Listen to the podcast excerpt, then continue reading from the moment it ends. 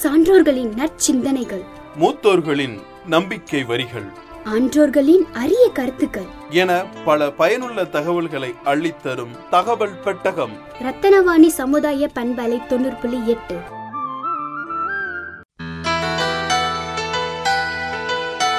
முக்கணிகளின் சுவையாய் தித்திக்கும் தேனாய் நாவூரும் திணைமாவாய் திகட்டாத தேன் தமிழின் சுவையாய் ஒலிக்கிறது அமுதே தமிழே.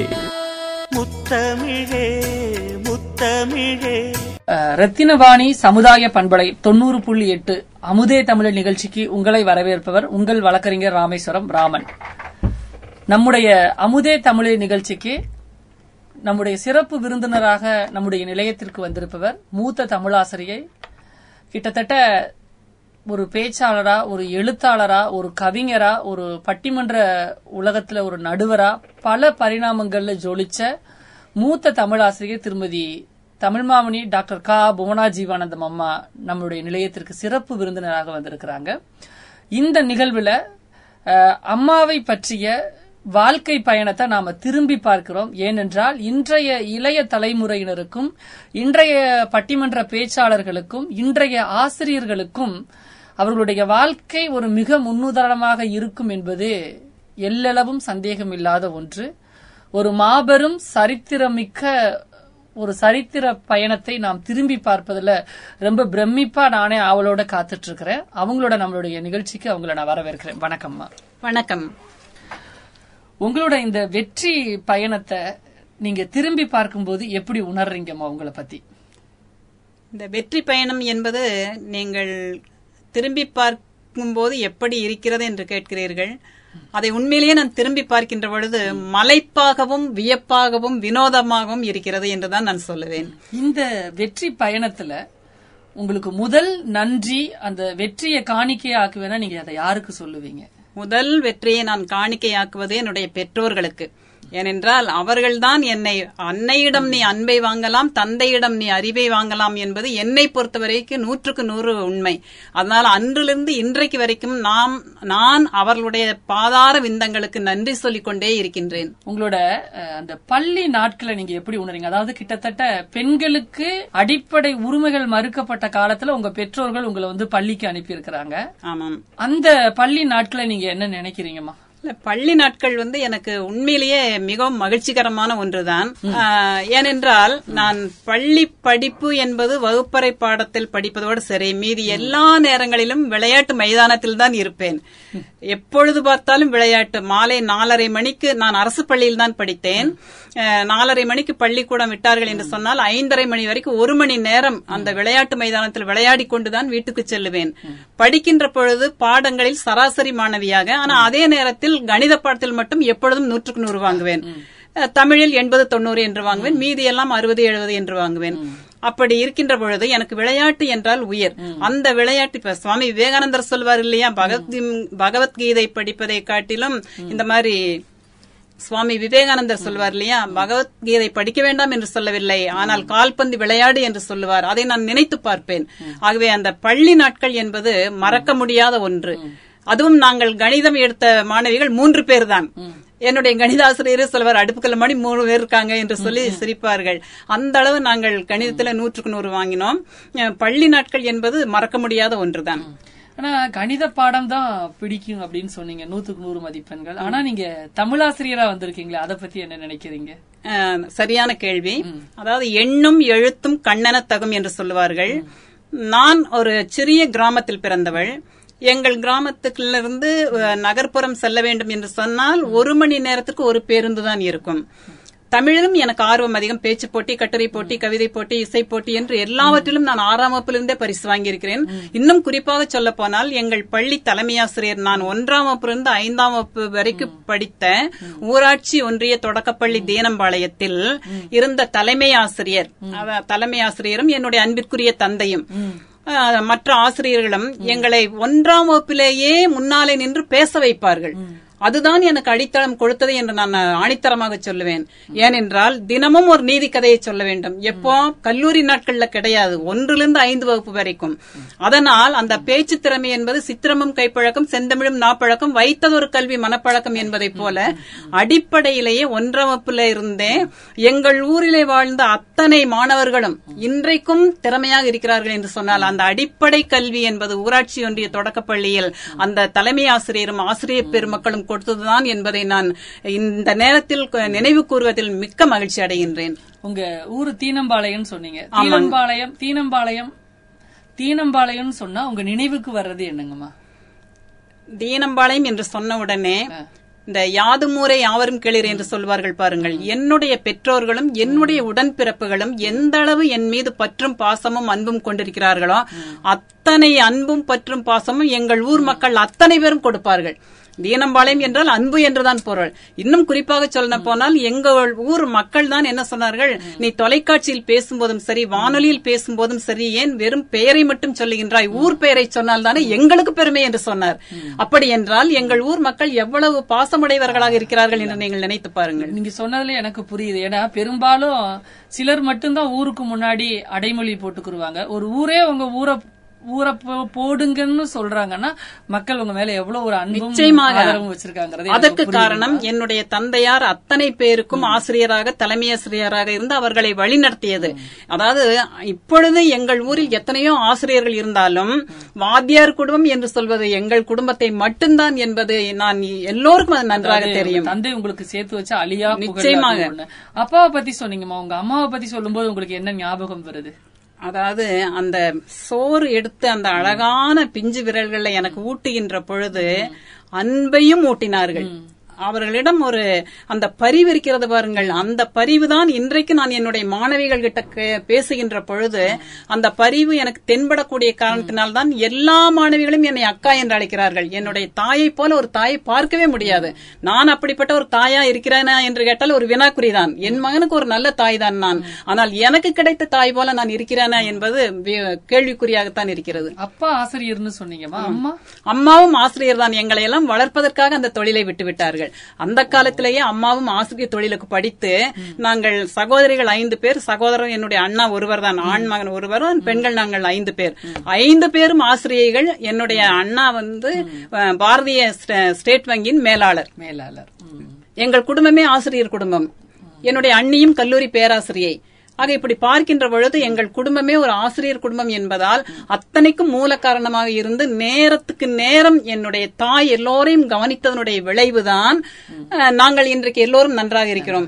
இல்லை என்று சொன்னால் என் தாயும் என்னை போல வேலைக்கு போவது, என்னுடைய அன்னையும் என்னை போல பணிக்கு செல்பவராக இருந்திருந்தால் நாங்கள் அனைவரும் இந்த நிலைக்கு வந்திருப்போமா என்பது மிகப்பெரிய வினாக்குறிதான். ஏனென்றால் நம்ம பணியே நமக்கு நேரம் சரியா இருக்கும். அப்படி இருக்கும்போது நம்ம எப்படி குழந்தைகளை கவனிக்க முடியும்? ஆகவே எங்களை கவனிக்க வேண்டும் என்ற காரணத்தினால் என்னுடைய தாய் அவர்களுடைய ஆசிரியர் பணியை விட்டுவிட்டு எங்களை கவனித்தார்கள் குடும்ப தலைவியாக. அதனால்தான் எங்கள் ஊரில் எல்லோரும் சொல்லுவார்கள் பாசமலர் என்று எங்களுடைய குடும்பத்தை சொல்லுவார்கள். கேட்கவே ரொம்ப சந்தோஷமா இருக்கு. அதாவதுங்கம்மா, திரைப்படங்கள்ல மட்டும்தான் பாத்திருக்கிறோம். அதாவது பிள்ளைகளுடைய வளர்ப்புக்காக ஒரு தாய் வந்து தனக்கு கிடைச்ச அரசு பதவியை கூட வேண்டான்னு சொல்லுவாங்கன்னு நேரடியா இதை பார்க்கும்போது உண்மையிலேயே ரொம்ப சந்தோஷமா இருக்கு. இப்படிப்பட்ட உங்க பெத்த பிள்ளைங்களோட நாங்களும் இளைய தலைமுறை பயணிக்கிறோங்க நினைக்கும் போது எங்களுக்கு ரொம்ப சந்தோஷமா மகிழ்ச்சியா இருக்குமா? உங்க பள்ளி நாட்களை பத்தி சொன்னீங்க, உங்க கல்லூரி நாட்கள் அப்படின்னு சொன்னா உங்க நினைவுக்கு வருவது? அடடா, கல்லூரி என்று கேட்டால் அந்த பள்ளியை காட்டிலும் பள்ளி உயர்வானது.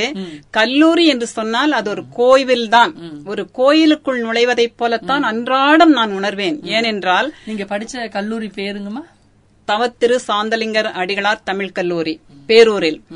அதாவது அங்க 4 பேராசிரியர்கள் இருப்பார்கள்.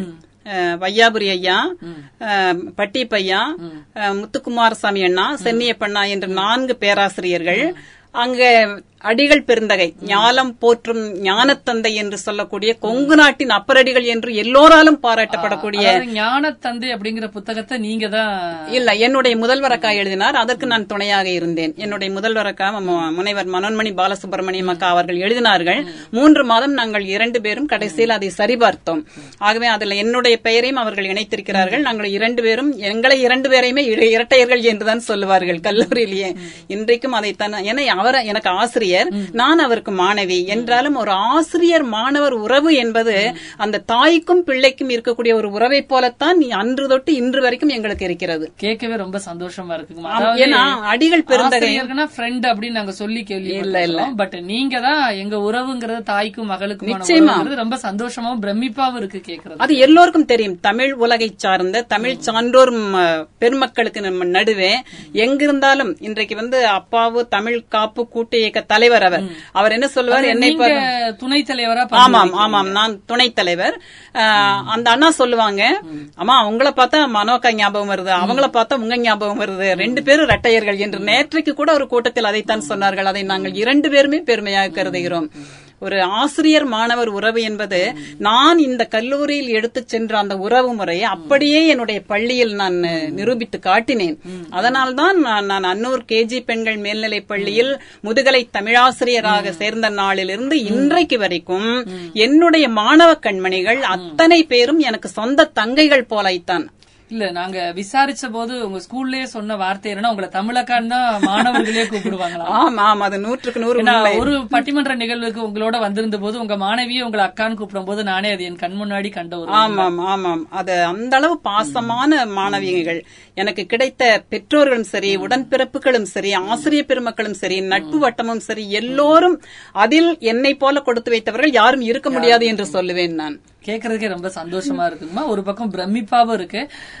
கல்லூரி நாட்களை பத்தி பேசிக்கிட்டு இருந்தோம். மறக்க முடியாத விஷயங்கள்னா கல்லூரி நாட்கள் எதை சொல்லுவீங்க? ஆமா, அதாவது எப்படின்னு கேட்டீங்கன்னா கல்லூரியில் 15 நாட்களுக்கு ஒரு முறை இலக்கிய மன்ற கூட்டம் நடத்த வேண்டும். கல்லூரி மாணவர் செயலராகவும் நான் இருந்தேன். நீங்க கல்லூரி காலங்கள்ல கல்லூரி ஆமா மாணவர் தலைவராக மாணவர் செயலராக இருந்தேன். செயலாளராக நீங்க இருந்தபோது கல்லூரிக்கு கொடுத்த அந்த ஒரு கொடை, அந்த கான்ட்ரிபியூஷன் சொல்றது, அது நிறைய நிறைய பேச்சாளர்களை அழைத்து வந்து. இன்னும் சொல்ல போனால் நான் ஒரு சிறு கிராமத்தில் பிறந்தவள். எனக்கு எங்கள் ஊரும் எங்கள் ஊர் மக்களும் என்னுடைய பெற்றோர்களும் உடன்பிறப்புகளும் தவிர வேற யாரையும் தெரியாது. ஆனால் கல்லூரிக்குள் என்றைக்கு நான் காலடி எடுத்து வைத்தேனோ அன்றைக்கு நான் சேர்ந்த பொழுதுதான் முதலில் நாட்டு நலப்பணி திட்டம் எங்கள் கல்லூரிக்கு வந்தது. அப்பொழுது அந்த நாட்டு நலப்பணி திட்ட அலுவலராக செல்வி மரகதமக்கா அவர்கள் வரலாற்று ஆசிரியை. அவர்கள்தான் என்னை சென்னைக்கும் காஞ்சிபுரத்துக்கெல்லாம் அழைத்து சென்றார்கள். நான் இந்த தைரியத்தை அவர்களிடமிருந்து பெற்றுக்கொண்டேன். அதுதான் அங்க இருக்கக்கூடியது. நான் அக்காட்ட சொல்லுவேன், எப்பொழுது போனாலும் அவர்களை வணங்கி அவரிடம் வாழ்த்து பெற்று, அக்கா இன்றைக்கு நான் உலகம் முழுவதும் சுற்றி வருகிறேன் என்று சொன்னால் அந்த தைரியம் எங்கிருந்து கிடைத்தது என்று சொன்னால் உங்களிடமிருந்து தான் கிடைத்தது என்று நான் கூறுவேன்.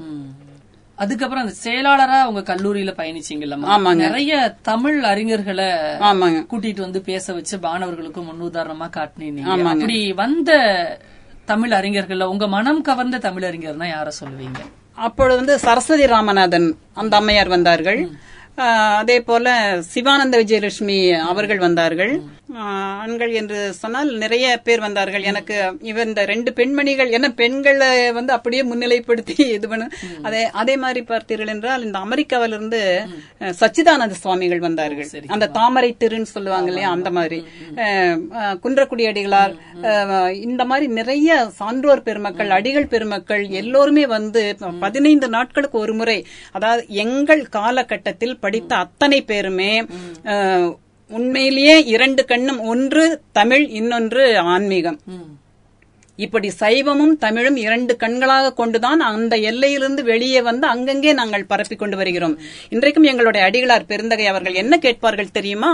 நான் போன உடனே, ஏமா எல்லாம் சரி, ஆனா ஒரு தாய், நான் கண்டிப்பா இந்த இடத்துல நான் குறிப்பிட வேண்டும் என்றால், ஒரு கல்லூரியில போனா வாமா என்னன்னு தான் கேட்பாங்களே தவிர எங்கள் அடிகள் பெருந்தகை என்ன செய்வார்கள் தெரியுமா? சாந்தலிங்க ராமசாமி அடிகள் அவர்கள், ஏமா முகம் வாடி இருக்கு உங்களுக்கு எல்லாம், முதல்ல போய் சாப்பிடுங்க. இது யாருங்க சொல்லுவாங்க? நானே உணர்ந்திருக்கிறேன். ஒரு தொலைக்காட்சி பட்டிமன்ற படப்பிடிப்புக்காக போகும்போது அங்க இருந்து சுவாமிங்களே நம்ம உள்ள போய் எப்பவுமே வணக்கம் வச்சுட்டு தான் உள்ள மீட்டிங்க்கு போறதுக்கு முன்னாடி சாப்பிடுங்க அப்படின்னாங்க. சாப்பிட்டு தான் நீங்க மீட்டிங் போகணும் போது அதை நானே உணர்ந்திருக்கிறேன். கிட்டத்தட்ட அந்த கல்லூரிக்குள்ள போகும்போது ஒரு கோயிலுக்குள்ள போற ஒரு உணர்வு தான் நம்மள அறியாமலே. நிச்சயமாக நாங்கள் படித்தவர்கள் மட்டுமல்ல, அங்கு படித்தவர்கள் மட்டுமல்ல, யார் உள்ளே நுழைந்தாலும், அதாவது சோறு மணக்கும் மடங்கள் எல்லாம் என்று நாம் பாடத்தில் படித்திருக்கிறோம். ஆனால் அதை நாள்தோறும் கண்கூடாக கண்டு நாங்கள் அனுபவித்து வரக்கூடியவர்கள் அந்த கல்லூரி மாணவர்களும் அந்த கல்லூரிக்குள் வந்தவர்களும். அந்த மாதிரி பள்ளி கல்லூரி நாட்களை சொல்லிட்டீங்கம்மா. அதுக்கப்புறம் நீங்க வேலைக்கு போக ஆரம்பிச்சது எந்த வயசுல இருந்துங்கம்மா? நான் 22 வயதிலேயே வேலைக்கு சென்று விட்டேன். வேலைக்காக ஒரு நாளும் நான் காத்திருக்கவில்லை. ஏன் என்று கேட்டால், என்னுடைய அண்ணா, நான் சொன்னேன் பாரதிய ஸ்டேட் வங்கியில மேலாளராக இருக்கிறார்கள் என்று. அவர்களுடைய ஆசிரியர் முனைவர் வெள்ளிமலை ஐயா என்ன சொன்னார்கள் என்றால், அன்னூர்ல முதல்ல ஒரு பள்ளிக்கூடம் திறக்கிறாங்க, அங்க திறமையினுடைய அடிப்படையில் மட்டும்தான் பணிக்கு எடுக்கிறார்கள், அதனால் உங்கள் தங்கையை அழைத்து சென்றால் அங்கே பணி கிடைக்கும் என்று சொன்னார்கள். காரணம் என்ன என்று கேட்டால், பள்ளி நாட்கள்ல நான் 8ஆம் வகுப்பு படிக்கும் போதே குன்றக்குடி அடிகளார் தலைமையில நான் பட்டிமன்றத்துல பேசியிருக்கிறேன். முதல் பேச்சு என்னுடைய அதுதான். அதற்கு காரணம் யார் என்றால், என்னுடைய 8ஆம் வகுப்பு தமிழாசிரியர் புலவர் இளங்கீரன் அண்ணா அவர்கள்தான். அவர்கள்தான் அழைத்து சென்றார். அப்படி அழைத்து சென்று முதல் மேடை ஏற்றி, அதுக்கப்புறம் அதான் நான் 1ஆம் வகுப்புல இருந்தே சொன்னேன் இல்லைங்களா, அதனால 1ஆம் வகுப்புல இருந்து அந்த பேச்சு பயிற்சி இருந்தனால எனக்கு அந்த தடுமாற்றமோ அல்லது ஒரு அச்சமோ எதுவுமே இல்லை, பதற்றம் இல்லை. எந்த தலைப்பு கொடுத்தாலும் அதற்கு என்னுடைய அண்ணா பாசு ஐயாவுடைய மாணவர். பாசு ஐயா என்றால் கோவையில தெரியாதவர்களே இருக்க முடியாது, அப்படிப்பட்டவரிடம் பயின்றவர். அவை ஒரு ஆசிரியர் எப்படி அப்படித்தான் மாணவர்கள் அமைவார்கள் என்பதற்கு எல்லாம் எங்கள் குடும்ப பல சான்றுகள் நான் சொல்லலாம். அந்த மாதிரி பேச்சுக்கு வந்தேன். என்ன கேட்டீங்க? பள்ளிக்கு வேலைக்கு போன பத்தி பேசுறீங்க. அந்த அதாவது எப்படி நம்ம கல்லூரியில சேருகின்ற பொழுது சான்றிதழ்களை எல்லாம் கொண்டு சென்றேன். அடிகள் பெருந்தகை உள்ள இடம் கிடைப்பதற்காக நான் கிராமத்துல இருந்து அங்க போனதுனால கேட்ட கொஸ்டின்னா, வேலைக்கு போன அனுபவம் அன்னூர்ல என்னன்னா ஒரு திறமையின் அடிப்படையில் அந்த இதுக்கு அன்னூரில் ஒரு புதிய பள்ளிக்கூடம் திறக்கிறார்கள் கேஜி குடும்பத்தார். அது பெண்களுக்காக, அது பெண்கள் பள்ளி. அந்த கிராமப்புறத்தில் இருக்கக்கூடிய பெண்களுக்கெல்லாம் கல்வி இல்லை என்பதால், பெண்கள் கல்வி கற்றால்தான் நாடு உயரும் என்ற நோக்கத்தோடு எங்கள் கல்வி நிறுவனத்தார் அந்த பள்ளியை தொடங்கினார்கள். அப்பொழுது அதை கேள்விப்பட்ட முனைவர் வெள்ளிமலை ஐயா அவர்கள் என்னுடைய அண்ணாவிடம் சொல்லியிருக்கிறார், இப்படி அழைத்து சென்றால் அவர்களுக்கு கண்டிப்பாக பணி கிடைக்கும் என்று சொன்னார்கள். அப்படித்தான் நான் அங்கே பணிக்கு சென்றேன். ஆனால் நான் சென்ற அன்று என்ன என்று கேட்டால், அதற்கு முன்னாலே 13 நேர்முக தேர்வு வைத்திருக்கிறார்கள். செய்தித்தாள்ல விளம்பரம் கொடுத்ததனால் தமிழ் படித்தவர்கள் நிறைய பேர் இருக்கக்கூடிய காரணத்தினால அப்படியே சல்லடை போட்டு சலித்து கொண்டு வருவதை போல சலித்து அன்றைக்கு கடைசி நாள், அதாவது 16/6/79 அன்று கடைசி நாள், கடைசி நேர்முக தேர்வு. அதுல நான் போகின்ற பொழுது அப்பொழுதுதான் விண்ணப்பம் எழுதி கொடுக்கிறேன். நான் இந்த மாதிரி கல்லூரியில படித்திருக்கிறேன், இதை முடித்திருக்கிறேன் என்று சொல்லி, புலவரும் பீட்டும் முடித்திருக்கிறேன் என்று எழுதி கொடுத்தேன். சரிம்மா கொஞ்ச நேரம் இருங்க என்று சொன்னார். எனக்கு முன்னாலே 32 பேர் வகுப்படுத்தார்கள். எனக்கு ஒரே வியப்பு என்ன என்று கேட்டால், 2 வாயில்படி அந்த அறைக்கு. ஒரு வாயில்படியில நுழைந்தவர்கள் அடுத்த வாயில்பா அடுத்த நிமிடமே வந்து விடுகிறார்கள். உள்ள என்னதான் நடக்கிறது என்று தெரியவே இல்லை. நிச்சயமாக ஒவ்வொருத்தரும் அவர்களுடைய திருமண நாளை மறக்க மாட்டார்கள். நிச்சயமாக ஒவ்வொருவரும் அவரவர்களுடைய திருமண நாளை மறக்க மாட்டார்கள். ஆனால் என்னை பொறுத்தவரை அந்த பணி கிடைத்த நாளை என்னால் மறக்க முடியாது. ஏனென்றால் எங்கள் நிர்வாகம் எப்படி ஆசிரியர்களை தேர்ந்தெடுக்கிறார்கள் என்பதை உணர்கின்ற பொழுது எல்லா இடங்களிலும் அந்த மாதிரி இருந்தது என்று சொன்னால் எந்தவிதமான மாணவர்களிடம் குறைபாடும் வராது என்பதுதான் என்னுடைய நோக்கம். என்னுடைய காலகட்டமும் வந்தது, என்னையும் பெயர் சொல்லி அழைத்தார்கள். அப்பொழுதுதான் தெரிந்தேன் உள்ளே போனவர்கள் ஏன் அடுத்த மணித்துளியே வெளியே வருகிறார்கள் என்று. 28 பள்ளிக்கூடத்தினுடைய தாளாளர்களும் தமிழாசிரியர்களும் ஒரு பக்கம், அந்த 10ஆம் வகுப்பு மாணவர்கள் அந்த அறையில் ஒரு பக்கம், இத்தனை பேரும் அமர்ந்திருக்கிறார்கள். அந்த கூட்டத்தை பார்த்தே நிறைய பேர் மிரண்டு போய் வந்து விட்டார்கள். ஆனால் எனக்கு சிறுவயதிலிருந்து பேசி பழகிய காரணத்தினால் எனக்கு அந்த அச்ச உணர்வு ஏற்படவில்லை.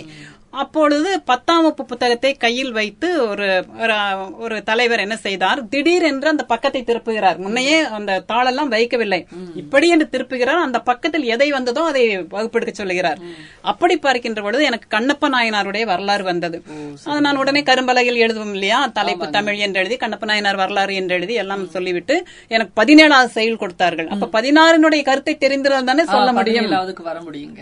ஆகவே அந்த வரலாற்றை சொல்லி அதுக்கப்புறம் நான் பாடி வகுப்பெடுத்தேன். எடுத்த உடனே அத்தனை பேரும் ரொம்ப, அதுக்கப்புறம் என் முதலிலே வெளியில வந்தவர்கள் எல்லாம் சன்னல் வழியாக எட்டி எட்டி பார்க்கிறார்கள் உள்ள என்ன நடக்குதுன்னு. ஏன்னா போன நான் வெளியிலேயே வரல என்று சொல்லி அப்புறம் அந்த வரலாறு அது முடிந்து விட்டது. செய்யுள் பகுதி அடுத்தது உரை நடை ஒன்று கொடுத்தார்கள், அதையும் எடுத்து விட்டேன்.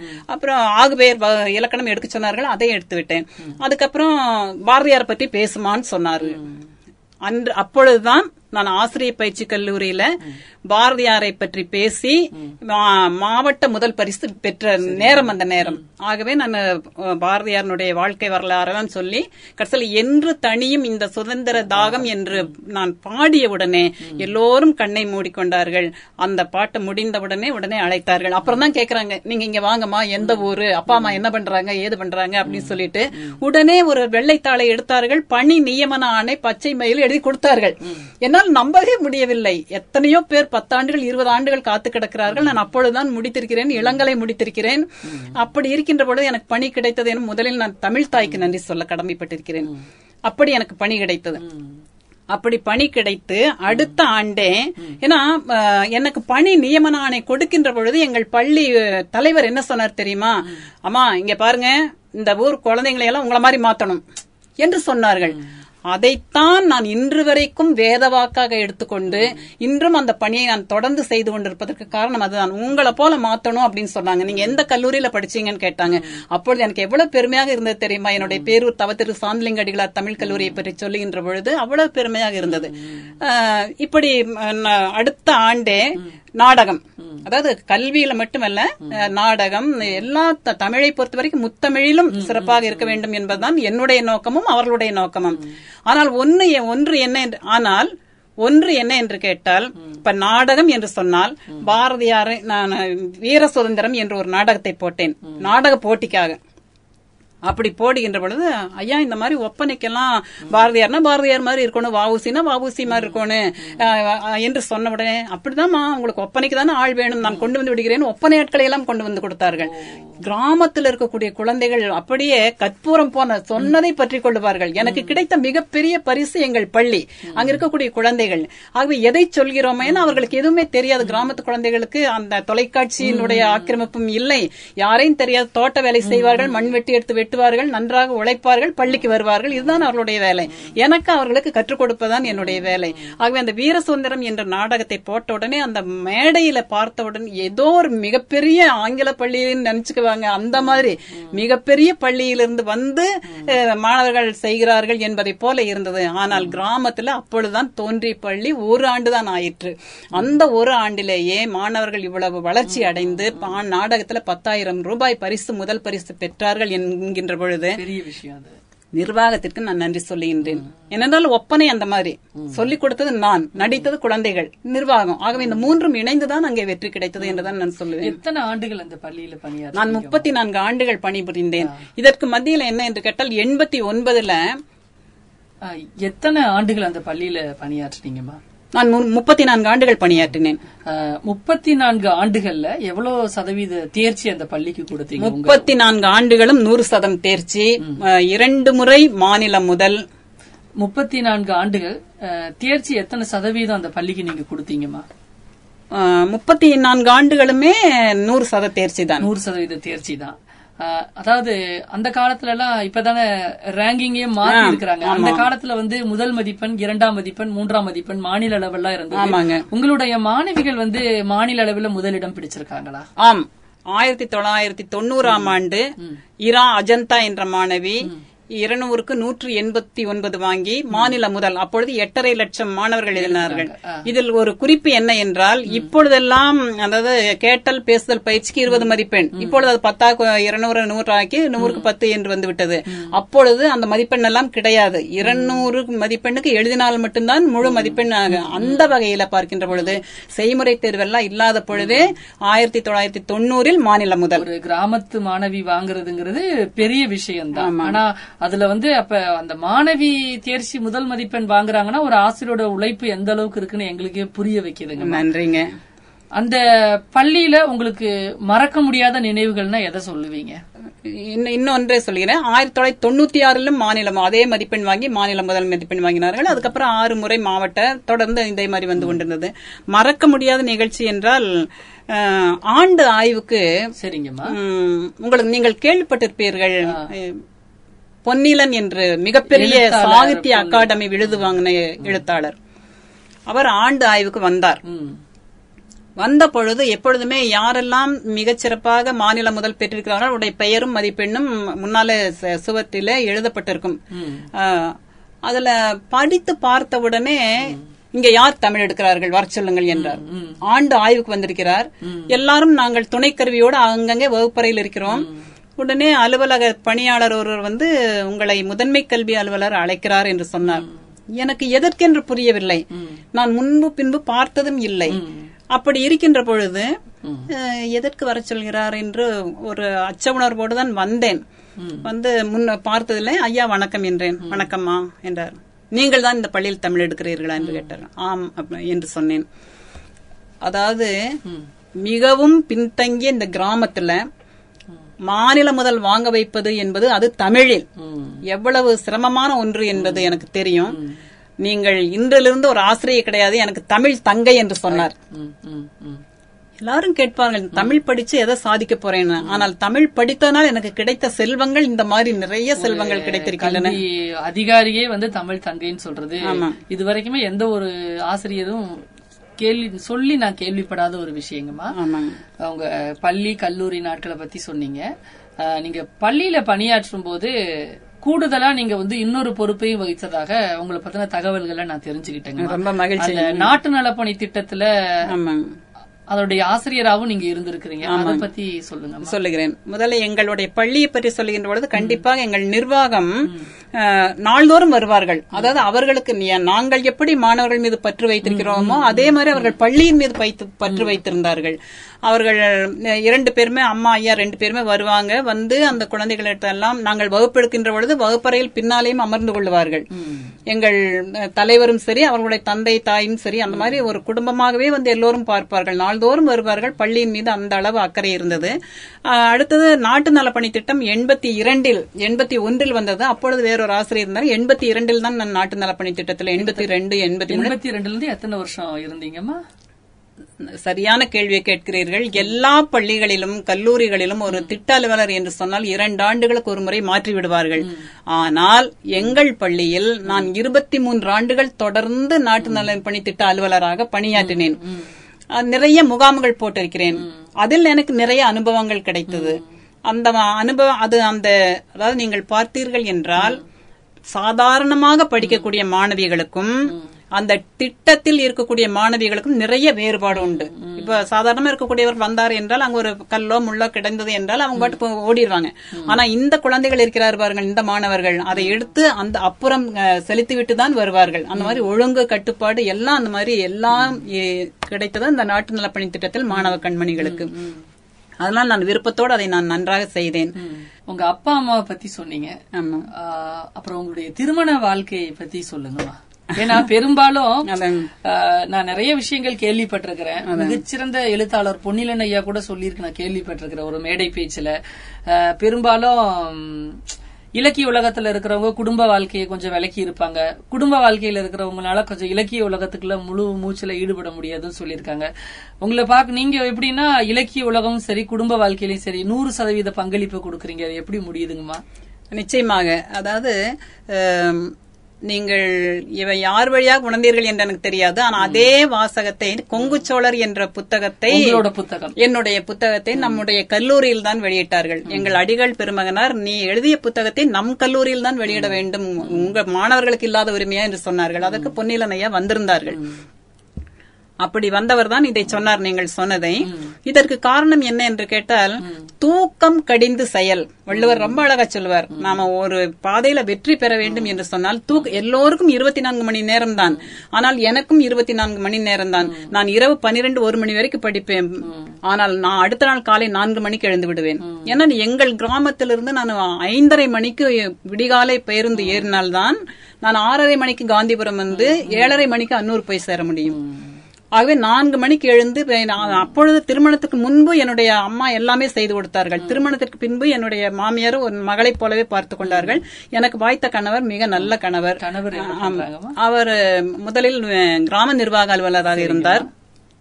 கடைசி ஒரு 4 ஆண்டுகள் மாவட்ட ஆட்சிய அலுவலகத்துல ஒரு பணி உயர்வு பெற்று அங்கு இருந்தார். இப்பொழுது அவர் ஓய்வு பெற்று மற்ற அலுவல்கள் சமுதாய சேவை ஏதாவது அது மாதிரி பண்ணி செய்து பின்னாடியே புவனான்னு பிரிச்சு பார்க்க முடியாத அளவுக்கு புவனா ஜீவானந்தம் அப்படின்னு தான் எல்லா இடத்துலயுமே உங்களை நீங்க அறிமுகம் செஞ்சுக்கிறீங்கம்மா. உங்களுக்கு குழந்தைகள்? எனக்கு ஒரு மகன். என்ன பண்றாங்கம்மா? என்னுடைய மகன் திரு ஜே பி ஸ்ரீ சரவணன் அவர்கள் இப்பொழுது பெங்களூர்ல மிகச்சிறந்த ஒரு நிறுவனத்துல மேலாளராக பணியாற்றுகிறார். எனக்கு கிடைத்த வரம் என்றுதான் சொல்லுவேன் அந்த குழந்தையை. ஏனென்றால் ஏன்னா இவ்வளவு சமுதாய பணி நீங்க செய்யும் போது விட்டுட்டு இருக்கிறது பெரிய விஷயம் இல்லையா குழந்தை? நிச்சயமாக. ஏன்னா குழந்தையை பள்ளியில் சேர்த்தனோம் என்று சொன்னால் குழந்தையினால் பெற்றோர்களுக்கு அழைப்பு வரும். குழந்தை படிக்கல, அவன் அடிச்சுட்டா, இவன் அடிச்சுட்டா, அம்மாவை கூட்டிட்டு வா என்றெல்லாம் சொல்லுவார்கள். நானும் என்னுடைய கணவரும் அந்த குழந்தையினுடைய பள்ளிக்கு சென்றதெல்லாம் ஒவ்வொரு முறையும் முதல் மதிப்பெண் வாங்கி அதற்கான விருதை வாங்குகின்ற பொழுது அந்த பள்ளியில ஒரு எந்த தேர்வு வைத்தாலும் முதல் மதிப்பெண் வாங்கினால் அதற்கு ஒரு இது கப்பு தமிழ் என்ன கோப்பை, ஒவ்வொரு முறையும் தேர்வுல முதல் மதிப்பெண் வாங்கும்போது ஒரு கோப்பை கொடுப்பார்கள். அதை பார்ப்பதற்காகவும் நாங்கள் செல்லுவோம். அப்படி பார்க்கின்ற பொழுது பாலர் வகுப்பிலிருந்து, அதாவது அதுல 2 ஆண்டுகள், அப்புறம் 1ஆம் வகுப்பிலிருந்து 12ஆம் வகுப்பு வரைக்கும் 12 ஆண்டுகள், இதுல பள்ளி படிப்பிலே 14 ஆண்டுகள், ஒரு நாள் கூட என் குழந்தை விடுப்பு எடுக்கவே இல்லை. அதுல பள்ளிக்கும் பெருமை, எங்களுக்கும் பெருமை. அப்பொழுது நம்முடைய கோவையில செம்மொழி மாநாடு நடந்து கொண்டிருந்தது. உங்களுக்கும் அதுல பொறுப்பு கொடுக்க, ஆம், எனக்கு அந்த ஒரு நல்ல அருமையான ஒரு பொறுப்பை கொடுத்திருந்தார்கள் கல்வித்துறை, பள்ளி கல்வித்துறை சார்பில். அப்பொழுது எல்லாரும் எனக்கு கொடுத்த பணியை நான் சிறப்பாக செய்து கொண்டிருந்தேன். என்னுடைய மகன் 14 ஆண்டுகள் விடுப்பே எடுக்கவில்லை என்று கேள்விப்பட்ட உடனே, அப்பொழுது கல்வி அமைச்சராக இருந்தவர் மாண்புமிகு தங்கம் தென்னரசை அவர்கள், அவர்களுடைய உதவியாளர் இதை கேள்விப்பட்டு, நான் பேசிக்கொண்டிருந்தேன், இப்படி நீங்கள் கேட்பதை போல அவரும் கேட்டார்கள். இவ்வளவு சுறுசுறுப்பா வேலை செய்யறீங்களா, எங்க படிச்சீங்க என்ன, எல்லாருமே கேட்டார்கள். நான் சொன்னேன் அப்படியா என்று சொல்லி, அவரே முன்முனைந்து கல்வி அமைச்சரிடம் சொல்லி என்னுடைய மகனுக்கு ஒரு சான்றிதழ் கொடுத்தார்கள். அப்பொழுது அமைச்சர் கேட்டார், இந்த 14 ஆண்டுகள் விடுப்பே எடுக்காத மாணவன் எந்த மாவட்டம் என்று அவர்களுக்குள்ளே பேசிக் கொள்கிறார்கள். இந்த கோவை மாவட்டம் தான், அவருடைய அம்மா இங்கே பணியாற்றுகிறார், அவருடைய தந்தை மாவட்ட ஆட்சியர் அலுவலகத்தில் பணியாற்றி கொண்டிருக்கிறார் என்றெல்லாம் சொன்னார்கள். மிக்க மகிழ்ச்சியோடு அவர் சான்றிதழை தந்தார். அதே போல பொறியியல் கல்லூரியில படிக்கின்ற பொழுதும் 4 ஆண்டுகள் விடுப்பே எடுக்கவில்லை. மொத்தம் 18 ஆண்டுகள் விடுப்பே எடுக்காத காரணத்தினால் அப்பொழுது மாவட்ட ஆட்சியராக கோவையில இருந்த அம்மையார் பட்நாயக், என்ன பட்நாயக் மாவட்ட ஆட்சியர், அந்த அம்மையார் அவர்கள் சான்றிதழ் ஒரு பாராட்டு திருப்பி இருக்க சொல்ல 18 ஆண்டுகள் விடுப்பே எடுக்காமல் சென்றதற்காக ஒரு சுதந்திர திருநாளில் ஒரு பாராட்டு சான்றிதழ் வழங்கி மகிழ்வித்தார்கள் அன்றைய ஆட்சியாளர் அம்மா அவர்கள். அதனால் அப்புறம் நீங்க இந்த சுதந்திர திருநாள் சொல்லும் போதுதான் கிட்டத்தட்ட கோயம்புத்தூர்ல சுதந்திர தினம் நடந்தாலும் சரி, குடியரசு தினம் நடந்தாலும் அங்க உங்களுடைய குரல் ஒலிக்காம இருந்தது இல்ல. ஏன்னா இங்க கல்லூரியில நான் படிச்சனால வந்த அனுபவத்தை வச்சு நான் சொல்றேங்கம்மா. அந்த நிகழ்வு எப்படிங்கம்மா? அதை கண்டிப்பாக குறிப்பிட்டே ஆக வேண்டும். ஏனென்றால் எப்படி எங்களுக்கு ஆண்டு ஆய்வுக்கு பாடத்திற்கு பொன்னிலன் ஐயா வந்தார்களோ, அதே போல உடற்கல்வி ஆய்வுக்கு மண்டல உடற்கல்வி இயக்குனர் திருமதி லட்சுமி ஸ்வரூபராணி அம்மையார் வந்தார்கள். அவர்கள் எல்லாம் ஆய்வெல்லாம் நடத்தி முடித்த பின்னர் ஒரு நன்றி உரை சொல்வோம் இல்லையா, அப்படி நன்றி உரை சொல்லுகின்ற பொழுது என்னுடைய தமிழ் உச்சரிப்பும் என்னுடைய தமிழ் சொற்களும் அவர்களை ஓரளவு கவர்ந்திருக்க கூடும் என்றுதான் நினைக்கிறேன். அவர்கள் என்ன சொன்னார்கள், எங்களுடைய கல்வி நிர்வாகத்திடம் உங்கள் தமிழாசிரியை இவ்வளவு நன்றாக பேசுகிறார்கள், நான் கோவை மாவட்ட ஆட்சியர் அலுவலகத்தில் சொல்லி விடுதலை திருநாள் என்றும் குடியரசு திருநாள் என்றும் வர்ணனை செய்வதற்காக அவர்களை நான் அறிமுகப்படுத்தப் போகிறேன் என்று சொன்னார்கள். எங்களுடைய நிர்வாகத்தார் மிக்க மகிழ்ச்சியோடு ஏற்றுக்கொண்டார்கள். அதான் சொல்கிறேன் பாருங்கள், எனக்கு நல்ல ஒரு நிர்வாகம் கிடைத்தால் உங்களுடைய பள்ளி நிர்வாகம் நிச்சயமாக அதை என்றென்றும் நான் மறக்க மாட்டேன். என்னுடைய கல்வி நிர்வாகத்தினரை என்றைக்கு அந்த 16/6 அன்று எனக்கு கையிலே அந்த பணி நியமன ஆணை, அதாவது நான் என்ன சாதி என்ன மதம் என்ன மொழி என்று தெரியாது, ஆனால் திறமை இருக்கிறது, உன்னை போல் என் குழந்தைகளை மாற்று என்று சொல்லிக் கொடுத்தார்கள் பாருங்கள். அந்த ஒரு நன்றிக்காக நான் உயிருள்ளாலும் அவர்களை நான் மறக்க மாட்டேன், மறக்கவும் கூடாது. அப்படி அந்த லட்சுமி ஸ்வரூபராணி அம்மையார் தான் என்னை கொண்டு வந்து இங்கே கோவையில அறிமுகப்படுத்தினார்கள். அதுல இருந்து அந்த 89வது ஆண்டிலிருந்து இன்றைக்கு வரைக்கும் அந்த இரு பெரும் விழாக்களிலும் நான் பங்கேற்கிறேன் என்பது அது தமிழ்தாய் எனக்கு கொடுத்த வரம் என்று சொல்லி, அது யார் வழியாக கிடைத்தது என்று சொன்னால் அந்த லட்சுமி ஸ்வரூபராணி அம்மையார் வழியாக கிடைத்தது என்று அவருக்கு எப்பொழுதுமே நான் அந்த 2 நாளும் கிளம்பும் போது மனதிற்குள்ளே நான் நன்றியை சொல்லிக் கொள்ளுவேன். அதே மாதிரி அங்க இருக்கக்கூடிய செய்தி மக்கள் தொடர்பு அலுவலரும் அதே போலத்தான் தங்கராஜு என்ற ஐயா இருந்தார்கள். அவர்கள் நீங்கள் தான்மா செய்கிறீர்கள் என்று சொல்லி அந்த ஒலி வாங்கி கருவியை என் கையில் கொடுப்பார்கள். ஆகவே அதை மறக்கவே முடியாது. அதாவது தமிழ் என்ன கொடுத்தது என்றில்லை, தமிழ் என்ன கொடுக்கவில்லை என்றுதான் நான் கேட்கிறேன். சரியான பதில்மா. மாவட்ட ஆட்சியர்னு பத்தி பேசும்போது எனக்கு ஞாபகம் வருது, மறைந்த ஹேமா கருணாகரர் அம்மையார பத்திர நீங்க ஒரு புத்தகம் எழுதியிருந்தீங்க. நானும் படிச்சிருந்தேங்கம்மா, மிக்க மகிழ்ச்சி. என்ன காரணம் அந்த புத்தகம் எழுதுறதுக்குங்கம்மா? இல்ல, அதாவது என்ன என்று கேட்டால், பெண் கல்வி என்று நீங்கள் தொடங்கும் போதே சொன்னீர்கள். பெண்களுக்கு எவ்வளவு இடையூறுகள் இருக்கும், எவ்வளவு இடர்பாடுகள் இருக்கும். அப்படி இருக்கின்ற பொழுது ஒரு ஆசிரியராக வருவதற்கே இவ்வளவு தடங்கல்கள் இருந்தது என்று சொன்னால், ஒரு காவல்துறையிலே இருக்கக்கூடிய பெண்ணுக்கு இன்னும் எவ்வளவு தடங்கல்கள் இருக்கும் என்று நீங்கள் நினைத்து பாருங்கள். அத்தனை தடங்கல்களையும் மீறி அவர்கள் இந்திய காவல் பணித்துறையிலே மிக உயர்ந்த பதவியிலே இருந்தார்கள். நான் இந்த சுதந்திர தினம் குடியரசு தினம் தன்றெல்லாம் போகும்பொழுது அவர்கள் வேகமாக வந்து அந்த அணிவகுப்பு மரியாதையை ஏற்றுக்கொள்கின்ற பொழுது அதையெல்லாம் பார்க்கும்போது மனதில் மிகவும் மகிழ்ச்சியா இருக்கும். ஆனால் அவர்கள் மறைந்து விட்டார்கள் என்று சொன்ன உடனே என்னால் அது தாங்க முடியவில்லை. அதனால் நான் என்ன செய்தேன், ஒரு ஆசிரியராக இருக்கக்கூடியவர்கள் நாம் எல்லா வகையிலும் முன்மாதிரியாக இருக்க வேண்டும், முன்மாதிரியாக இருக்கக்கூடியவர்களை நாம் காட்ட வேண்டும். அப்படி நான் ஆட்சியர் ஐயாவிடம் சென்று கேட்டேன், ஐயா அம்மா மறைந்து விட்டார்கள், அதனால் அவர்களை பற்றி ஒரு புத்தகம் நான் போட வேண்டும் என்று சொன்னேன். ஆட்சியரிடம் நெருங்குவது என்றாலே பயம்தான். ஏன்னா அவருடைய பதவி அந்த மாதிரி, யாரும் தேவையில்லாமல் ஒரு சொல் கூட அவரும் பேச மாட்டார். கேட்டவுடனே கேட்டார், எதுக்குமா கேக்குறீங்க அப்படின்னு கேட்டார்.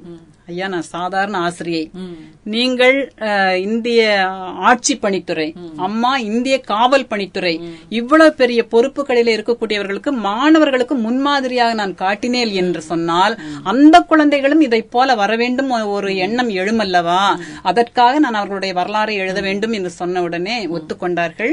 மதுரையில் அவருடைய பெற்றோரை போய் பார்க்க சொன்னார்கள். திருமணத்திற்கு முன் நடந்ததெல்லாம் அவருடைய பெற்றோர் அப்பாவிடம் கேட்டு தெரிந்து கொண்டேன். அம்மா இல்லை அவர்களுக்கு, ஹேமா கருணாகரன் அவர்களுக்கு, அந்த அம்மையாருக்கு அப்பா இருந்தார். நான் போய் இந்த மாதிரி, ஐயா நான் கோவையிலிருந்து வந்திருக்கிறேன், நானும் என்னுடைய கணவரும் சென்றோம், இந்த மாதிரி கோவையிலிருந்து வந்திருக்கிறேன், நான் அம்மாவை பற்றி ஒரு புத்தகம் போட வேண்டும். அந்த அப்பா கையை பிடித்து கொண்டு, யார் பெற்ற மகளோ நீ, நீ வந்து என்னுடைய மகளுக்கு வரலாறு எழுதுகிறாய் என்று சொன்னால் அது ஆனந்த கண்ணீர் விட்டுவிட்டார். அது என்னால் மறக்க முடியாது அந்த நிகழ்வுகள் எல்லாம். அது அவர் யாரோ நாம் யாரோ என்றில்லை, யாதும் முறை யாவரும் கேளீர் என்று படித்தனுடைய விளைவோ என்னவோ தெரியவில்லை, அது அந்த மாதிரி தோன்றியது. அதை எழுதினேன். அதை அந்த நாயக்கன்பாளையத்தில் இருக்கக்கூடிய ஒரு ஐயா என்ன செய்தார் என்றால், எல்லாருக்கும் எல்லா பள்ளிகளிலும் குழந்தைகளுக்கு தெரிய வேண்டும் என்பதற்காக ஒரு 1000 பிரதிகள் போட்டு கொடுத்தார்கள் என்று நினைக்கிறேன் நான். அது அந்த புத்தகமே எனக்கே ஒருத்தவங்க அன்பளிப்பா தான் கொடுத்தாங்க. அதுதான் எப்படி உங்களுக்கு தெரிந்தது, நீங்கள் வழக்கறிஞர் ஆயிற்று, எப்படி உங்களுக்கு தெரிந்தது என்று பார்த்தேன். அந்த புத்தகம் வந்து நானும் அதை படிச்சிருந்தேங்க. கிட்டத்தட்ட ஒரு மிகப்பெரிய ஒரு வரலாற்று பெண்மணிய அவங்க புத்தகம் வாயிலா இன்னும் வாழ்ந்து கொண்டிருக்கும் போது ரொம்ப சந்தோஷமா இருக்கு. அதான் இதற்கு ஒரு காரணம் சொல்ல வேண்டும். சொல்லுங்கம்மா. என்ன என்று கேட்டால், நான் அதான் சொன்னேன், 8ஆம் வகுப்புல இருந்து நான் மேடை பேச்சு பேசிக் கொண்டிருக்கக்கூடியவள், கவியரங்கம் பட்டிமன்றம் இப்படி சென்று கொண்டே இருந்தேன். எனக்கு எப்பொழுது இந்த ஆய்வு பணிக்கு பட்டம் படிப்பதற்காக நான் ஆரம்பித்தேனோ அப்பொழுது எங்கள் கல்லூரியிலிருந்து தொல்பொருள் ஆய்வுத்துறைக்கு நூல மேற்பார்வைக்காக அனுப்பினார்கள். அப்பொழுது அங்க நான் போகின்ற பொழுது, அப்பொழுது பதிவு அலுவலராக இருந்த பூங்குண்டன் ஐயா அவர்கள், அறிஞர் பூங்குண்டன் ஐயா அவர்கள் என்ன செய்தார்கள், அம்மா நீங்கள் இப்பொழுதுதான் பணிக்கு வந்திருக்கிறீர்கள், உங்களுக்கு இன்னும் எவ்வளவோ காலம் இருக்கு, இந்த பேச்சையெல்லாம் விட்டுட்டு எழுத்துத்துறைக்கு வந்தீங்கன்னா நிலைத்து நிற்க முடியும் என்று சொன்னார்கள். அது என்னை மடைமாற்றம் செய்தது அந்த ஐயா தான். இந்த நேரத்தில் அவருக்கு நான் இரு கரம் கூப்பி நன்றியை தெரிவித்துக் கொள்ள கடமைப்பட்டிருக்கிறேன். இன்னைக்கு வரைக்கும் நீங்க ஒரு எழுத்தாளரா பத்திரிகைகளுக்கு எழுதிக்கிட்டு இருக்கிறீங்க. ஆமாங்க, அது அதற்கும் மூல காரணம் யார் என்றால் அடிகள் பெருந்தகை தான். திருப்பி நான் அங்கேயே வருகிறேன். ஏன் என்று கேட்டால், நான் ஆய்வு செய்ய வேண்டும் சாமி என்று சொன்ன உடனே, நீ எதுல ஆய்வு செய்ய விரும்புற என்று கேட்டார். நான் சொன்னேன், சாமி எனக்கு பாரதியார் தான் பெண்களுக்கு உரிமை வாங்கி தந்தவர். பாரதியார் பாடல்களை நான் ஆய்வு செய்ய வேண்டும் என்று நினைக்கிறேன் என்று சொன்னேன். இங்க பாருமா, பாரதியார யார் வேணாலும் பண்ணலாம், ஆனா நீ என்ன செய்யறேன்னு சொன்னா, அருமையான ஊர்ல அன்னூர்ல நீ வேலை செய்யற, அன்னூர்ல இருக்கக்கூடிய கோயில் மிக பழமையான அருமையான திருக்கோயில் மன்னீஸ்வரர் திருக்கோயில், அந்த மன்னீஸ்வரருடைய கோயில் கல்வெட்டுக்களை ஆய்ந்து நீ ஆய்வு செய் என்று சொன்னார். அதனால் நான் அங்கே தொல்பொருள் ஆய்வுத்துறைக்கு போக வேண்டியது வந்தது. இந்த ஐயாவை காண நேர்ந்தது. ஆமா, எனக்கு முனைவர் மனோன்மணி அக்கா தான் நெறியாளராக இருந்தார். ஆகவே அது ஆய்வு உட்பட்டது மட்டுமல்ல, அதை புத்தகமாக போட்டேன். இன்றைக்கு எல்லோரும் அதை வைத்து ஒரு முன்மாதிரியாக பார்த்து கொண்டிருக்கிறார்கள். அன்னூர் அப்படின்னா உங்களுக்கு மறக்க முடியாத ஒரே வரியில சொல்லணும்னா என்ன சொல்லுவீங்கம்மா? கொஞ்சம் கடினமான இதுதான்.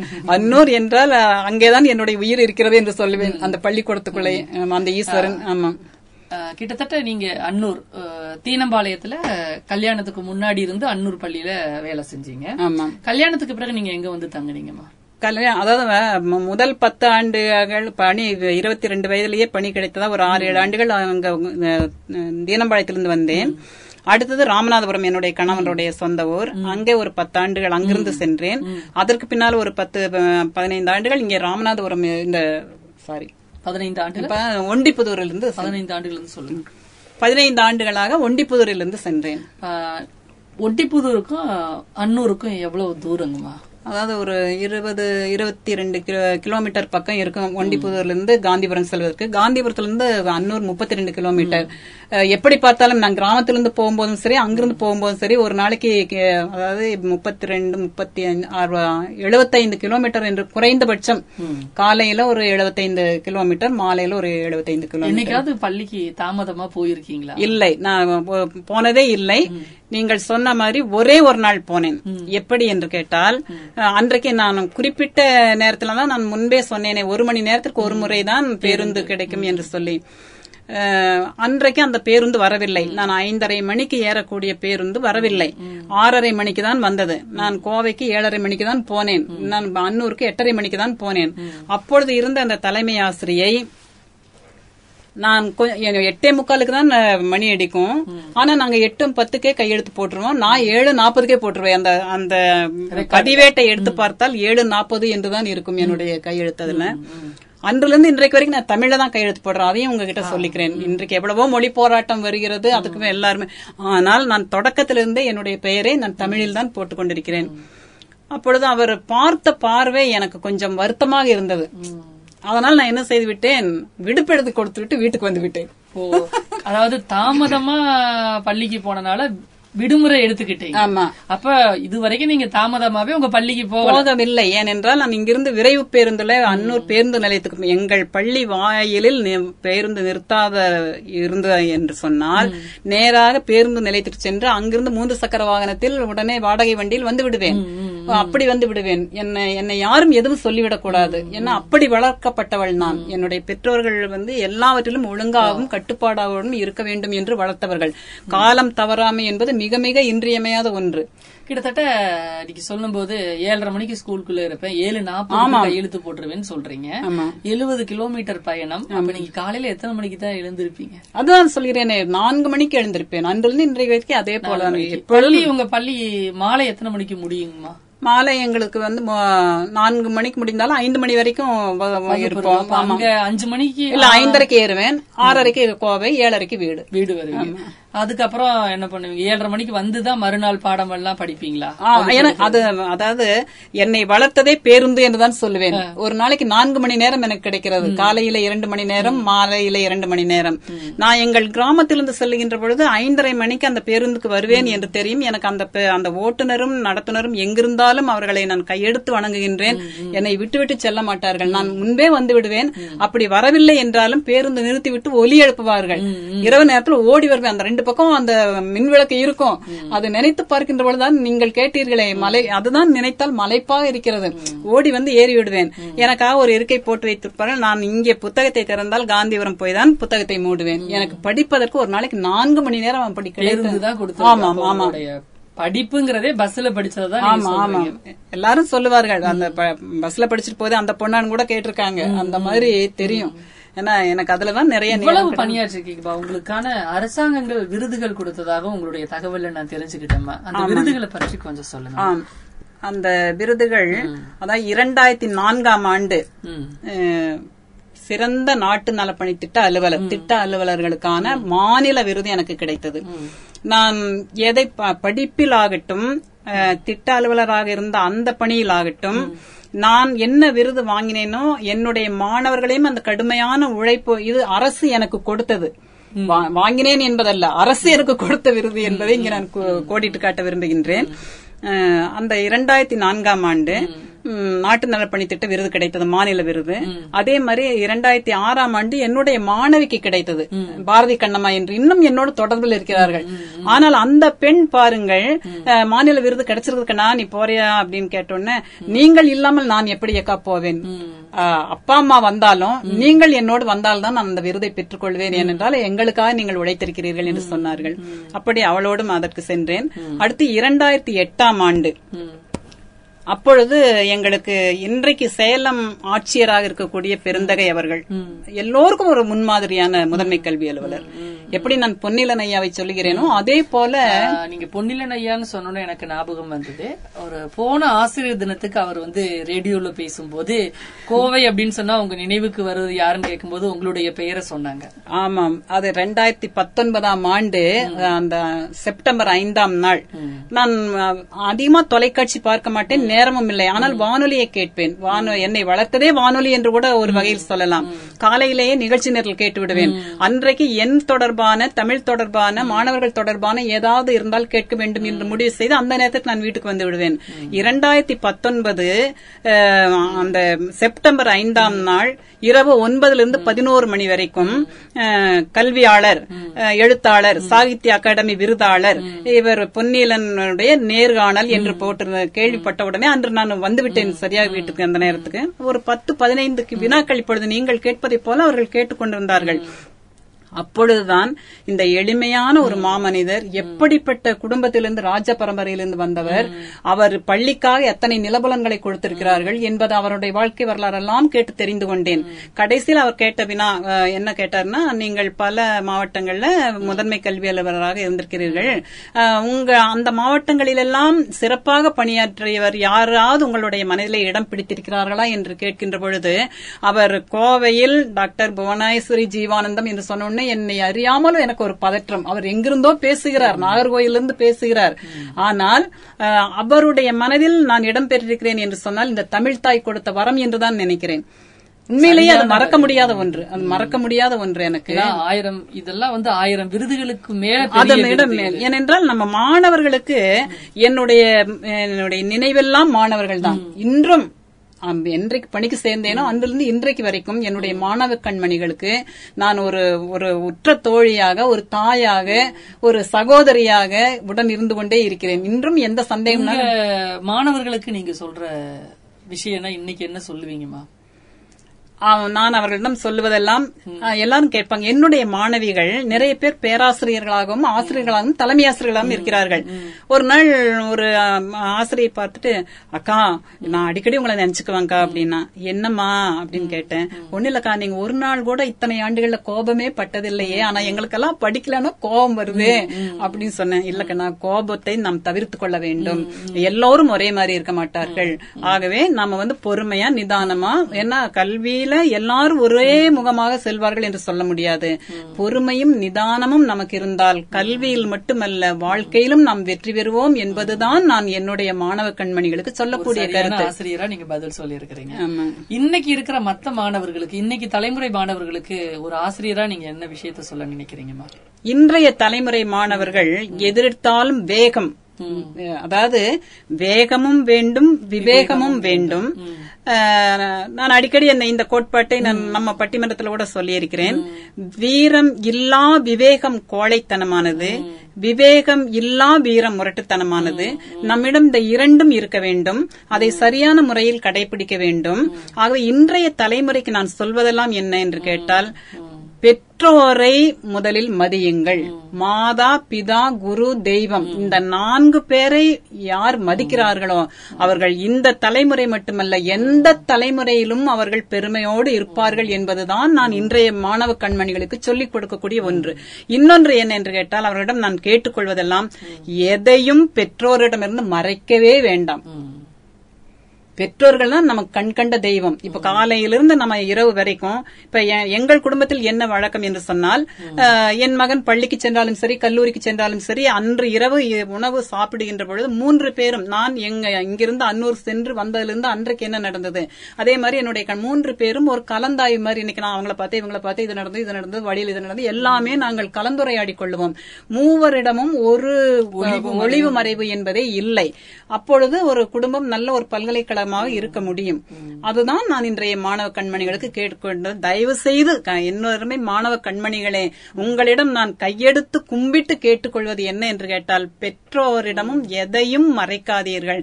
இன்றைய காலம், ஏன்னா நாங்கள் வேலைக்கு படிக்கும் போது, வேலைக்கு செல்லும் போது இருந்த உலகம் அல்ல. இன்றைக்கு நீங்கள் கைக்குள்ளே உலகத்தை வைத்திருக்கிறீர்கள். அந்த கைபேசியிலேயே உலகம் உங்களிடம் இருக்கிறது.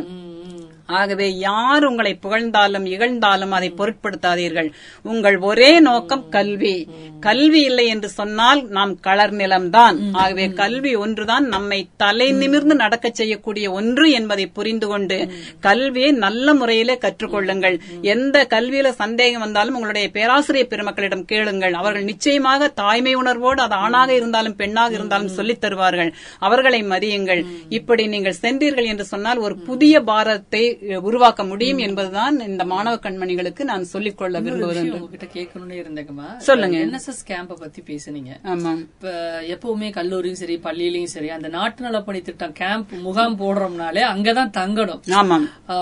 இன்னொன்னு குறிப்பா பாத்தீங்கன்னா, நீங்க முழுக்க முழுக்க பெண்கள் மட்டுமே படிக்கிற பள்ளியில பணியாற்றி இருந்திருக்கீங்க.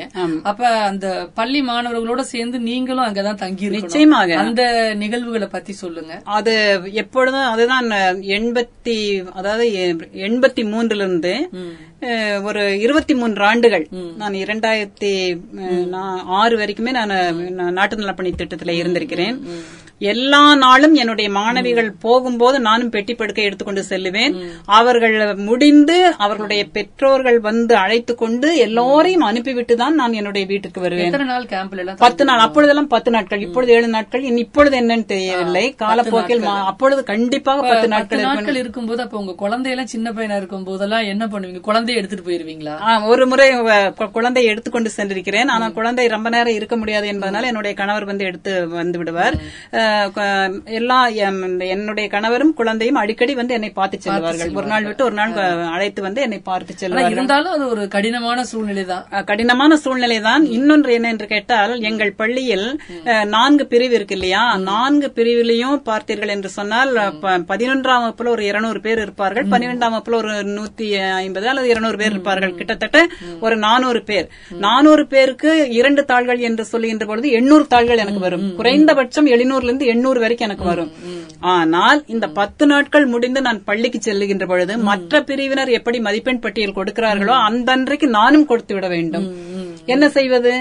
இந்த மாணவர்களோட காலையெல்லாம் களப்பணி, மதியம் உண்டு விட்டு மதிய பிற்பகல்ல இந்த மாதிரி குழந்தைகளுக்கு நல்ல நல்ல பேச்சாளர்களை அழைத்து வந்து அவர்களுக்கு அந்த அதுதான் சொல்கின்றேன். மற்ற மாணவர்களுக்கும் இவர்களுக்கும் என்ன வேறுபாடு என்றால், நல்ல வயிற்றுக்கும் உணவு கிடைக்கும், செவிக்கும் உணவு கிடைக்கும், இவர்களைப் போல இருக்க வேண்டும் என்று. இரவு நல்ல உணவு கொடுப்போம். எல்லாம் முடித்து அந்த மாணவிகள் படுத்து உறங்கிய பின்னால் நான் இந்த தலையணை மாதிரி இருக்கக்கூடிய அந்த தேர்வுத்தாளை எடுப்பேன் திருத்துவதற்கு.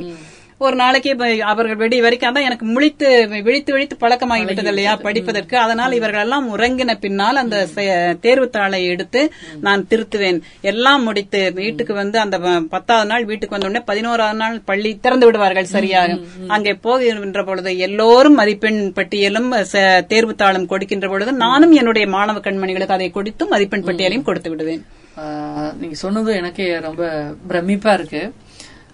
குழந்தைய விட்டுட்டு NSS கேம்ப்ல போய் தங்கி இருக்கிறீங்க. உங்க பையனுக்கு நீங்க இன்னைக்கு சொல்ற விஷயம்னா என்ன சொல்லுவீங்க? இல்ல, நான் என்ன நாட்டு நலப்பணி திட்ட முகாமில் இருந்தது மட்டுமல்ல, ஒரு பேச்சு போட்டிக்கு ஒரு மாணவியை நான் சென்னைக்கே அழைத்து சென்றிருக்கிறேன். பால் குடிக்கும் குழந்தையை என் மாமியார் கையில் ஒப்படைத்து விட்டு நான் போய் வருகிறேன் என்று போய் வந்தேன்.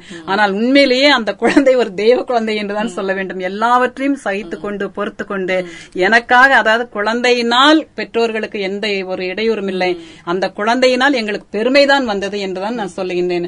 ஆகவே என்ன அருமை அந்த கண்மணி, அது கடவுளுடைய குழந்தையாத்தான் நான் நினைக்கிறேன்.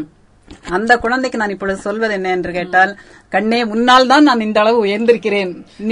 நிச்சயமா நீங்க சொல்லும் போது ஒரு பால் குடிக்கிற குழந்தையா அது ரொம்ப பெரிய விஷயம். எல்லோருக்கும் தெரியும், அந்த பெண்ணுக்கே தெரியும். ஏன்னா எங்க வீட்டுக்கு வந்த பின்னாலதான் அவளை நான் அழைத்து சென்றேன். அவளுக்கே தெரியும், அத்த கையில தான் குழந்தைய கொடுத்துட்டு சாமி 2 நாள் பாத்துக்குமா நான் வந்துடுறேன் என்று அம்மா என்றுதான் அழைப்பேன். ஏனென்றால் எங்கள் வீட்டில் என்னை திருமணம் செய்து கொடுத்து அனுப்பும் போது, நாங்கள் எப்படியோ இனிமேல் அவர்கள் தான் உங்களுக்கு பெற்றோர்கள் என்று சொன்னதனால் நீங்கள் நம்புகிறீர்களோ நம்பலையோ எனக்கு அதை பற்றி இல்லை. ஆனால் எப்பொழுதும் எங்கள் வீட்டில் என்னுடைய பெற்றோர்களை நாங்கள் எல்லோரும் வெளியில வருகின்ற பொழுது காலை தொட்டு வணங்கிவிட்டு தான் வருவோம். என்னுடைய மாமியாரையும் மாமனாரையும் நான் அப்படித்தான் செய்தேன். ஏன்னால் இவர்கள் கற்றுக் கொடுத்தார்கள், இனிமேல் அவங்கதான் அப்பா அம்மா என்று சொன்னதனால் நான் அவர்கள் இருக்கும் வரை அதை செய்து கொண்டிருந்தேன். இன்னைக்கு இருக்கிற இலக்கிய உலகத்துல நிறைய இளைஞர்களுடைய வருகை வந்துருச்சு, பேச்சுலகத்திலயும் நிறைய மாற்றங்கள் வந்துருச்சு. இதை எப்படி நீங்க ஆரோக்கியமா பாக்குறீங்களா? அத எல்லோரும் வந்தது மகிழ்ச்சிக்குரிய ஒன்றுதான். ஆனால் அதுல ஒரு நாகரிகமும் பண்பாடும் வேண்டும் என்பதுதான். இந்த இரு பொருள்பட பேசுவதோ அல்லது பெரியவர்களை கொச்சைப்படுத்தி பேசுவதோ இல்ல தனக்குத்தான் எல்லாம் தெரிந்தது என்றோ அப்படி இருக்கக்கூடாது. அதாவது கற்றது கைமண் அளவு, கல்லாதது உலக அளவு. நான் இன்றும் படித்துக் கொண்டிருக்கிறேன், என்றும் படித்துக் கொண்டிருப்பேன், இருக்கும் வரை படித்துக் கொண்டிருப்பேன். அதே போல என்னை போல இல்லை, என்னை விட பன்மடங்கு எல்லோரும் மிகச் சிறந்தவர்கள் தான், நான் இல்லை என்று சொல்லவில்லை. ஆனால் மற்றவர்களை மதிக்க கற்றுக்கொள்ள வேண்டும்.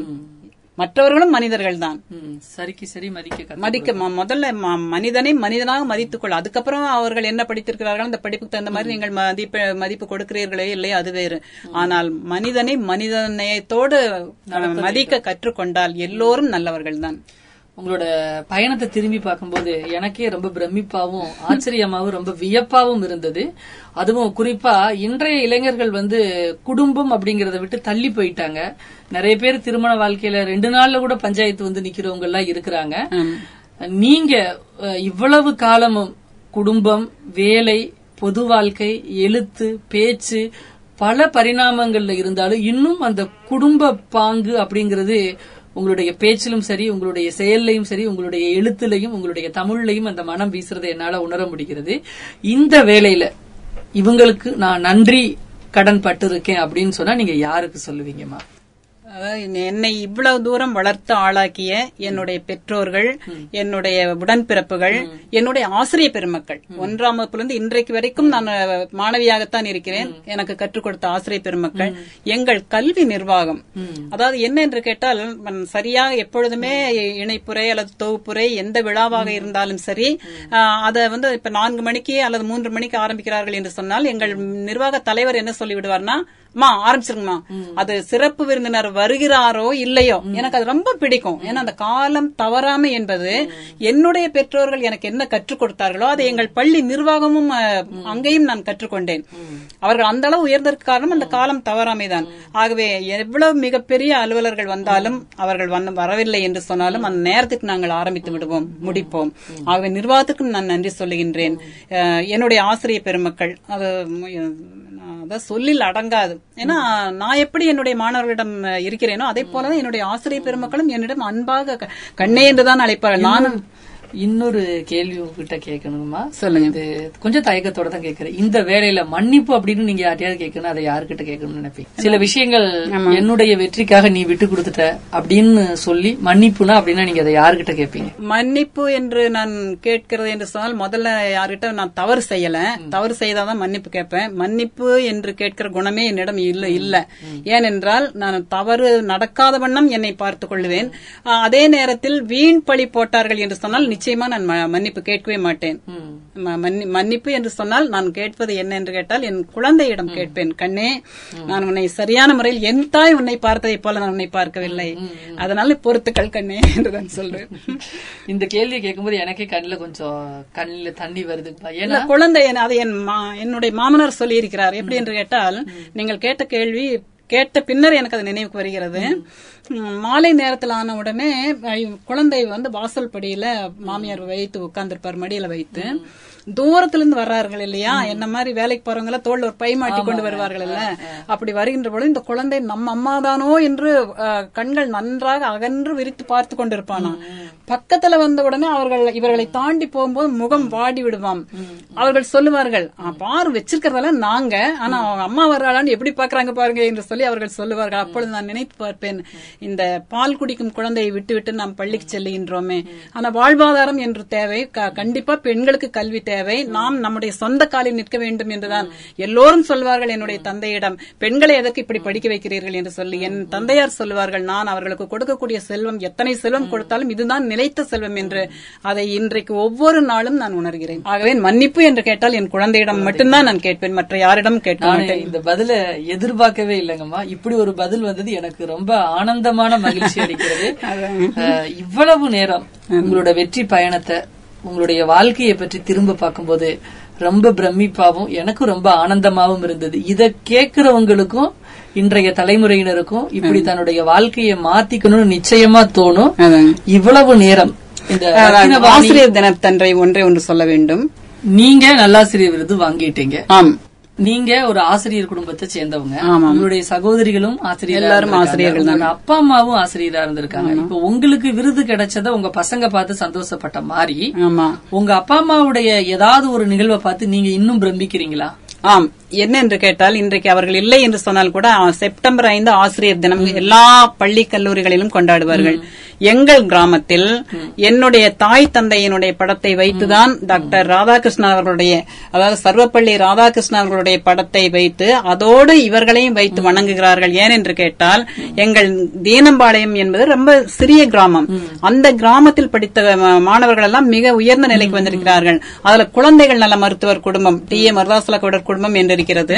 அதுல குழந்தைகள் நல மருத்துவர் தீமா மாணிக்கராஜ் அண்ணா அவர்கள் என்ன செய்வார்கள் என்றால், ஒவ்வொரு தடவையும் அந்த படத்தை வைத்து வணங்குவார்கள். ஏன் என்று கேட்டால், இந்த ஆசிரியர் இல்லை என்று சொன்னால் நான் தமிழ் வழி கல்வியில படித்து மருத்துவக் கல்லூரியிலே ஒரு தங்கப்பதக்கம் பெற்றிருக்க முடியாது, ஏனென்றால் அடித்தளம் இப்படி போட்டு கொடுத்தார்கள் என்று அவர் சொல்லி இன்றைக்கும் அந்த படத்தை வைத்து வணங்குகிறார்கள். எனக்கும் செய்தியை அனுப்புவார்கள், எனக்கு புலனத்தின் வழியாக அதை அனுப்புவார்கள். நான் அது ரொம்ப பெருமைப்படுகிறேன். என்னுடைய அப்பா கல்வி கண் திறந்து வைத்த காமராசர் முதல்வராக இருக்கும்போது அவரிடம் நல்ல விருது வாங்கியிருக்கிறார். பிரதமராக இருந்த நேரு அவர்களிடமும் விருது பெற்றிருக்கிறார். ஆனா அந்த விருதுகளா விட ஒரு மாணவர் வந்து ஒரு ஆசிரியர் தினத்தன்னைக்குன்னு ஒரு ஊர்ல வச்சு கும்பிடுறது மிகப்பெரிய. பள்ளியில எல்லாரையும் அழைத்து என்னையும் அழைப்பார்கள். ஆனால் அந்த அன்று நான் வேற எங்காவது இருப்பேன், என்றைக்காவது ஒரு நாளைக்கு வருகிறேன் அண்ணா என்று சொல்லுவேன். ஆனால் உன்னால வர முடியாதுமா, இதோ நான் அனுப்புகிறேன் என்று அந்த படத்தை எடுத்து அனுப்புவார். அதே போல, அதாவது எத்தனையோ தோழிகள் இருக்கலாம். அந்த தோழிகள்ல பாத்தீங்கன்னா அவருடைய தங்க என்னோட 1ஆம் வகுப்புல பலகையில் உட்கார்ந்து நாங்க படிச்சோம் அரசு பள்ளியில. அதுக்கப்புறம் அவங்க எல்லாம் செல்வ செழிப்பில இருந்த காரணத்தினால மிகப்பெரிய பள்ளிக்கெல்லாம் சென்று விட்டார்கள். ஆனால் இன்றைக்கும் நான் மேட்டுப்பாளையம் என்று சென்று விட்டேன் என்று சொன்னால் அங்க இருக்கக்கூடிய பள்ளிகளுக்கெல்லாம் மேற்பார்வைக்காக செல்ல வேண்டியது வரும் இல்லையா. 12ஆம் வகுப்பு தேர்வும் போது நான் அங்கே வருகிறேன் என்று சொன்னால் அவருடைய மிகப்பெரிய படகு போன்ற அவருடைய மகிழ்வுந்தை எடுத்துக்கொண்டு பேருந்து நிலையத்தில வந்து என்னை அழைத்து சென்று நான் எந்த பள்ளிக்கு செல்வேனோ அங்க கொண்டு போய் விட்டு வருவார்கள். இவர்களோடு நான் செல்வதை பார்த்தால் எல்லோருக்கும் ரொம்ப ஆச்சரியமா இருக்கு. என்ன ஐயோ, நம்ம வந்து பள்ளியில இவ்வளவு பெரியவங்க வந்திருக்காங்களே, இவங்களோட கார் வருது யாரா இருக்கும்? ஏன்னா அவங்க வந்து பெற்றோர் ஆசிரியர் கழக தலைவர் அந்த அம்மையார் வனஜாராணி சந்திரசேகர் அவர்கள். அதனால அப்படி ஒரு தோழி, அன்றும் இன்றும் என்றும் ஒரு நல்ல தோழி. இதை போல பல தோழிகள் இருக்கிறார்கள். ஆனா அவர்கள் எல்லாம் சொல்ல இப்பொழுது வாய்ப்பில்லை என்றாலும் 1ஆம் வகுப்பிலிருந்து இன்றைக்கு வரைக்கும் என்னுடைய மனதில் நிறைந்து இருக்கக்கூடிய அருமை தோழி வனஜாராணி சந்திரசேகர் அவர்கள். உங்களுடைய வாழ்க்கை பயணத்தை திரும்பி பார்க்கும்போது ரொம்ப சுவாரஸ்யமாகவும் ரொம்ப பெருமையாகவும் இன்றைய தலைமுறைக்கு ஒரு முன் உதாரணமாகவும் இன்னைக்கு இருக்கிற இலக்கிய உலகத்துல இருக்கிறவங்க உங்களை மாதிரிதான் நடந்துக்கணும்ன்ற அளவுக்கும் உங்களுடைய ஆசிரியர் பணியை பார்க்கும்போது அப்படியே மெய் சிலிர்த்து நிக்கிறோம். இவ்வளவு நேரம் ரத்னவாணி சமுதாய பண்பலை 90.8 வந்து அமுதே தமிழே நிகழ்வில் உங்களை பற்றிய நிகழ்வை நாங்கள் திரும்பி பார்த்ததில் மிக்க மகிழ்ச்சி அடைகிறோம். இதன் மூலம் கேட்பவர்களும் பயன்பெறுவார்கள். நன்றி வணக்கம்.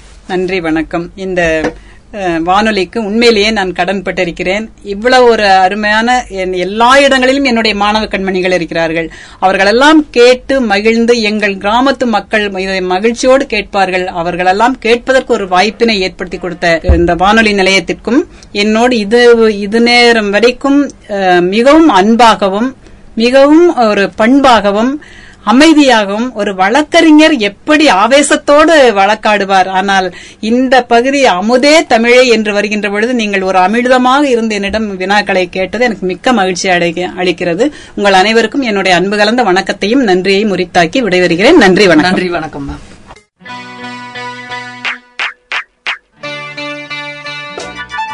காற்றலைகளில் கவிப்பாடி நம் செவிகளுக்கு பல்சுவை விருந்தளிப்பது ரத்னவாணி சமுதாய பண்பலை 90.8.